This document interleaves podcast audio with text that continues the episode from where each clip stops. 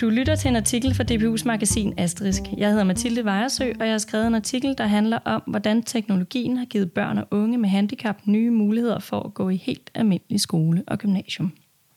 Artiklen hedder Teknologien har revolutioneret mulighederne for børn og unge med handicap. Børn og unge med handicap kan med hjælp fra digitale teknologier blive inkluderet i den almindelige undervisning i skole og gymnasium. Alligevel møder de unge modstand, når de vil videreuddanne sig. Astrid Siemens Lorentzen er en ung pige på 19 år. Hun går i gymnasiet, og hun klarer sig godt fagligt og har altid fået topkarakterer. Hun sidder hver dag med sin computer i en helt almindelig gymnasieklasse og bliver undervist sammen med sine klassekammerater. På den måde ligner hendes hverdag mange andre unges.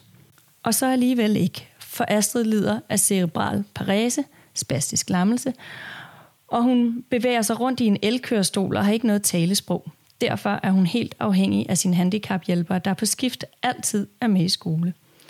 Men hun er mindst lige så afhængig af sin øjenstyrede computer, som hjælper hende med at kommunikere med læreren, når hun svarer på spørgsmål i plenum, og øh, med de andre elever, for eksempel i gruppearbejde og i frikvartererne. Hjælpemidlet er helt integreret i hendes faglighed. Hun har over 3.000 sider på sin platform, som hun kan navigere i. Hun har trænet sin hjerne i netop denne her navigation og man kan derfor heller ikke tænke hverken hende eller hendes faglighed uden det digitale hjælpemiddel. Det er som en indbygget protese, fortæller Louise Bøtger, der er lektor på DBU Aarhus Universitet og forsker i deltagelsesmulighederne for børn og unge med handicap. De fleste af de børn og unge, hun følger i sin forskning, lider af cerebral parese, hvilket skyldes en hjerneskade, som giver større eller mindre funktionsnedsættelser i form af både motoriske og mentale handicap. Graden af kognitiv funktionsnedsættelse afgør, hvilken form for skolegang, hvilken form deres skolegang tager, forklarer Louise Bøtger. Dem med svære handicap sidder i specialskoler, men dem, der er mindre udfordret kognitivt, sidder i dag i normale klasser med et digitalt hjælpemiddel. Og langt de fleste har det faktisk godt der, selvom de har svære fysiske handicap og ikke noget sprog. Det er noget, de selv og deres familie har valgt. Det gælder også Astrid. Hun var en af de første med handicap af den karakter, der startede i gymnasiet. Det gør han til et forbillede for mange andre unge med handicap, der drømmer om en tilværelse så tæt på det normale ungdomsliv som muligt. Da Astrid som den første unge med cerebral parese i en så udpræget grad startede på et helt almindeligt gymnasium, bredte det sig som løbeild. Forældre til børn og unge med handicap af den art taler nemlig sammen. Og mange unge med lignende handicap følger nu i hendes spor, fortæller Louise Bøtger og og henviser til, at muligheden for at blive inkluderet i normal undervisning på et helt almindeligt gymnasium først og fremmest skyldes den teknologiske udvikling på området. For 20 år siden havde hun ikke kunne gå i gymnasiet. Almindelige lærere kunne ikke håndtere undervisning af elever som Astrid. Det kræver en særlig træning af lærere at få kendskab til de hjælpemidler til kommunikation, der, til rådighed, der var til rådighed dengang, siger Louise Bøtger og understreger, at det selvfølgelig også i dag kræver nogle pædagogiske greb fra lærerens side, for eksempel i forhold til klasserumsledelse. Læreren siger for eksempel til Astrid, ingen stress, formuler dit svar, og så hører vi det om lidt. I mellemtiden tager jeg lige en anden elev, siger læreren altså. Så læreren skal altså have en forståelse for hjælpemiddel og for, hvordan det overordnet virker i undervisningen. Men det skal tænkes ind i klassen. Men frem for at være en ekspert i teknologi, handler det i højere grad om at gennemtænke, hvordan eleven med handicap kan deltage i undervisningen. Det forudsætter en åben pædagogik, der gør plads til eksperimenter – for eksempel i forhold til gruppearbejde. Det kan Astrid, der kan Astrid godt være med, øh, når hendes hjælper assisterer. Hun forsøger at fatte sig i korthed, så hun på den måde kan bidrage mest muligt til at besvare den fælles opgave, uden at bruge for lang tid i gruppeprocessen, forklarer Louise Bøtger. Louise Bøtger ser den digitale hjælpemiddel som intet mindre end en revolution på handicapområdet. Teknologien er simpelthen forudsætning for, at unge med handicap, der hverken kan tale eller bevæge sig frit, kan inkluderes i den almindelige undervisning på helt almindelige skoler og gymnasier. Læreren skal ikke nødvendigvis tænke på, om, om det, hun underviser i, kan komme ind i den øjenstyrede computer, for det kan det. Mange teknologiske muligheder på tablets kører nemlig via nogle ret simple apps, siger Louise Bøger, og forklarer, at læremiddel og hjælpemiddel ikke kan adskilles, når vi taler om elever med handicap, i og med programmer og apps til læring og til fritid er integreret i samme elektroniske platform, hvor hjælpemidlet blot er én funktion ud af mange. Hjælpemidlet skiller sig umiddelbart ikke væsentligt ud fra de computere, hendes klassekammerater sidder med – det er et Windows-styret system, der kan kommunikere via øjenstyring. Så hun kan altså styre Windows-programmer som Word og Excel blot ved at fokusere kortvarigt, hvor vi andre ville klikke med musen. Med sammensmeltning af læremidler og hjælpemidler følger det, Louise Bøtger kalder metalæring. Det vil sige en evne hos de unge med handicap til at reflektere over hjælpemidlets funktioner og muligheder, og derfor overføre denne forståelse til helt nye situationer, både i skolen og i deres liv generelt. Det er centralt for de unge at lære, at hvis de ikke umiddelbart kan det, de andre kan, så kan de gøre det på en anden måde ved hjælp af deres hjælpemiddel. Vi vil gerne lære dem at tænke sådan, ikke kun i skolen, men i deres liv i det hele taget. Det digitale hjælpemiddel er med andre ord en omvej til at løse de samme udfordringer og opgaver, som mennesker uden handicap møder. Hjælpemiddel hjælper ikke kun Astrid til at kommunikere med lærere og klassekammerater. Hun kan også skrive opgaver med formler ved hjælp af en øjenstyret program. I princippet kan hun alt det, de andre gør i skolen, men det tager længere tid, og det er meget udmattende for hende. Derfor har hun fået dispensation til at bruge fem år på sin gymnasieuddannelse, fortæller Louise Bøtger.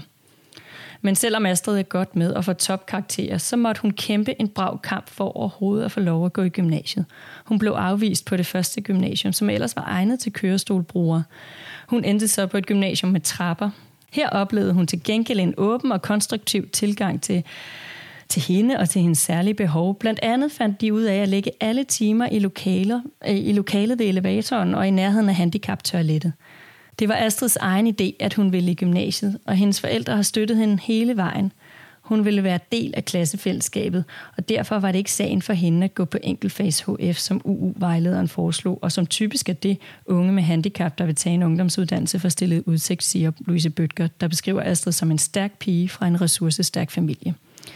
Hvis man skal klare sig godt som handicappet, kræver det ressourcestærke forældre, der kæmper for deres børn. Problemet er, at kommunerne skal spare, men også, at lovgivning på handicapområdet er utrolig kompleks og svær at gennemskue, fortæller Louise Bøtger. Hun problematiserer, at den her gruppe af unge møder modstand på trods af en politisk ambition om, at alle unge skal have en ungdomsuddannelse. For hvad skal der ske efter Astrids studentereksamen? Hendes plan er klokkeklar. Hun vil studere videre på Københavns Universitet. Men spørgsmålet er bare, vil universitetet skabe de rette rammer, så hun er i stand til at uddanne sig? Hun har imidlertid ikke tænkt sig at sidde og vente på, at systemet finder et i deres øjne passende uddannelsestilbud til hende. Så hun er sammen med sine forældre klar til at kæmpe for sin sag. Og kamp skal der til, for der er ingen national plan på området og ingen konkrete erfaringer at trække på, for Astrid er som sagt den blandt elever med svær cerebral parese og uden talesprog, der er noget længst i det danske skolesystem. Vi er uden tvivl kommet meget langt siden de digitale hjælpemidler for godt 10 år siden muliggjorde inklusion af handicappede elever i almindelige klasser. Og vi har godt fat om børn og unge med handicap, så længe de er en del af grundskolen og nu også i ungdomsuddannelsesforløbene. Det store slip kommer efter deres ungdomsuddannelse, påpeger Louise Bøtger og fortsætter. Det er en kæmpe bekymring for Astrid og for alle de andre unge med handicap, der har kæmpet sig vej til gymnasiet og de øvrige ungdomsuddannelser. De, der har gennemført deres ungdomsuddannelse, er svært ved at komme videre. Det er jo spild af ressourcer og af unge menneskers liv. Astrid vil udnytte sit potentiale og har et brændende ønske om at bidrage på arbejdsmarkedet.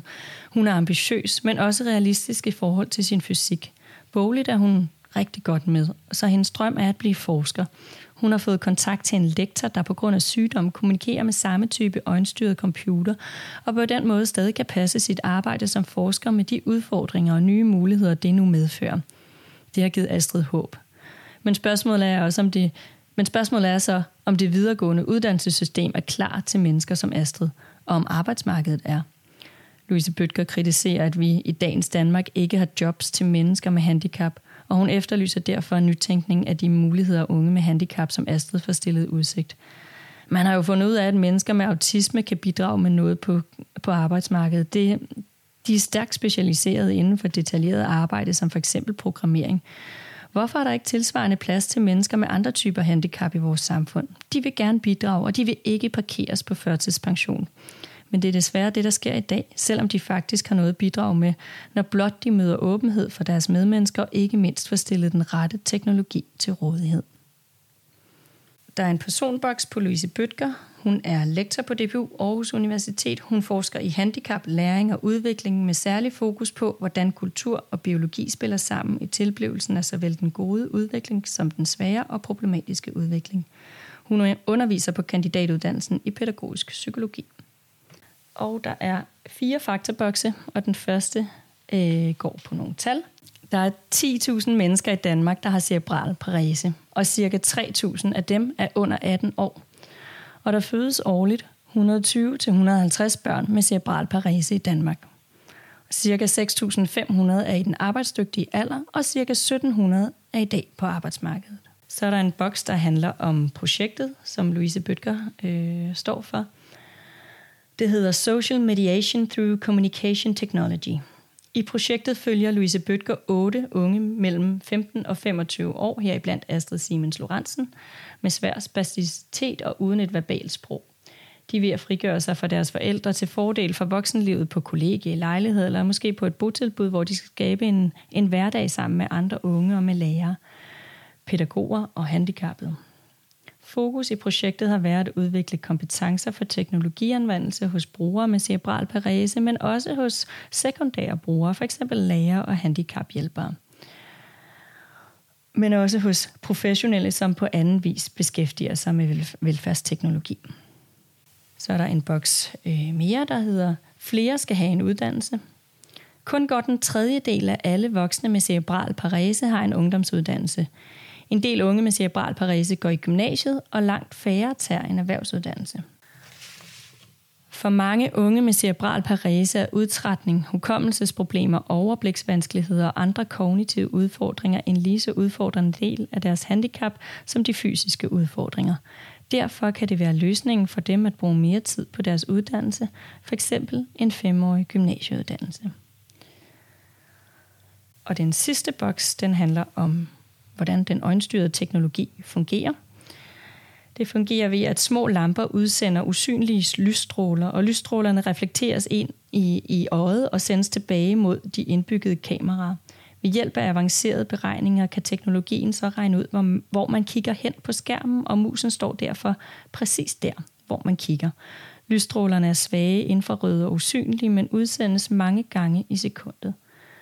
Teknologien baserer sig på et Windows-styret system, der er integreret med andre typer Windows-programmer, som man styrer blot ved at fokusere kortvejt frem for at klikke med musen eller bruge tasterne. Og sådan slutter artiklen. Jeg håber, du blev klogere på de muligheder, teknologien har skabt for børn og unge med handicap.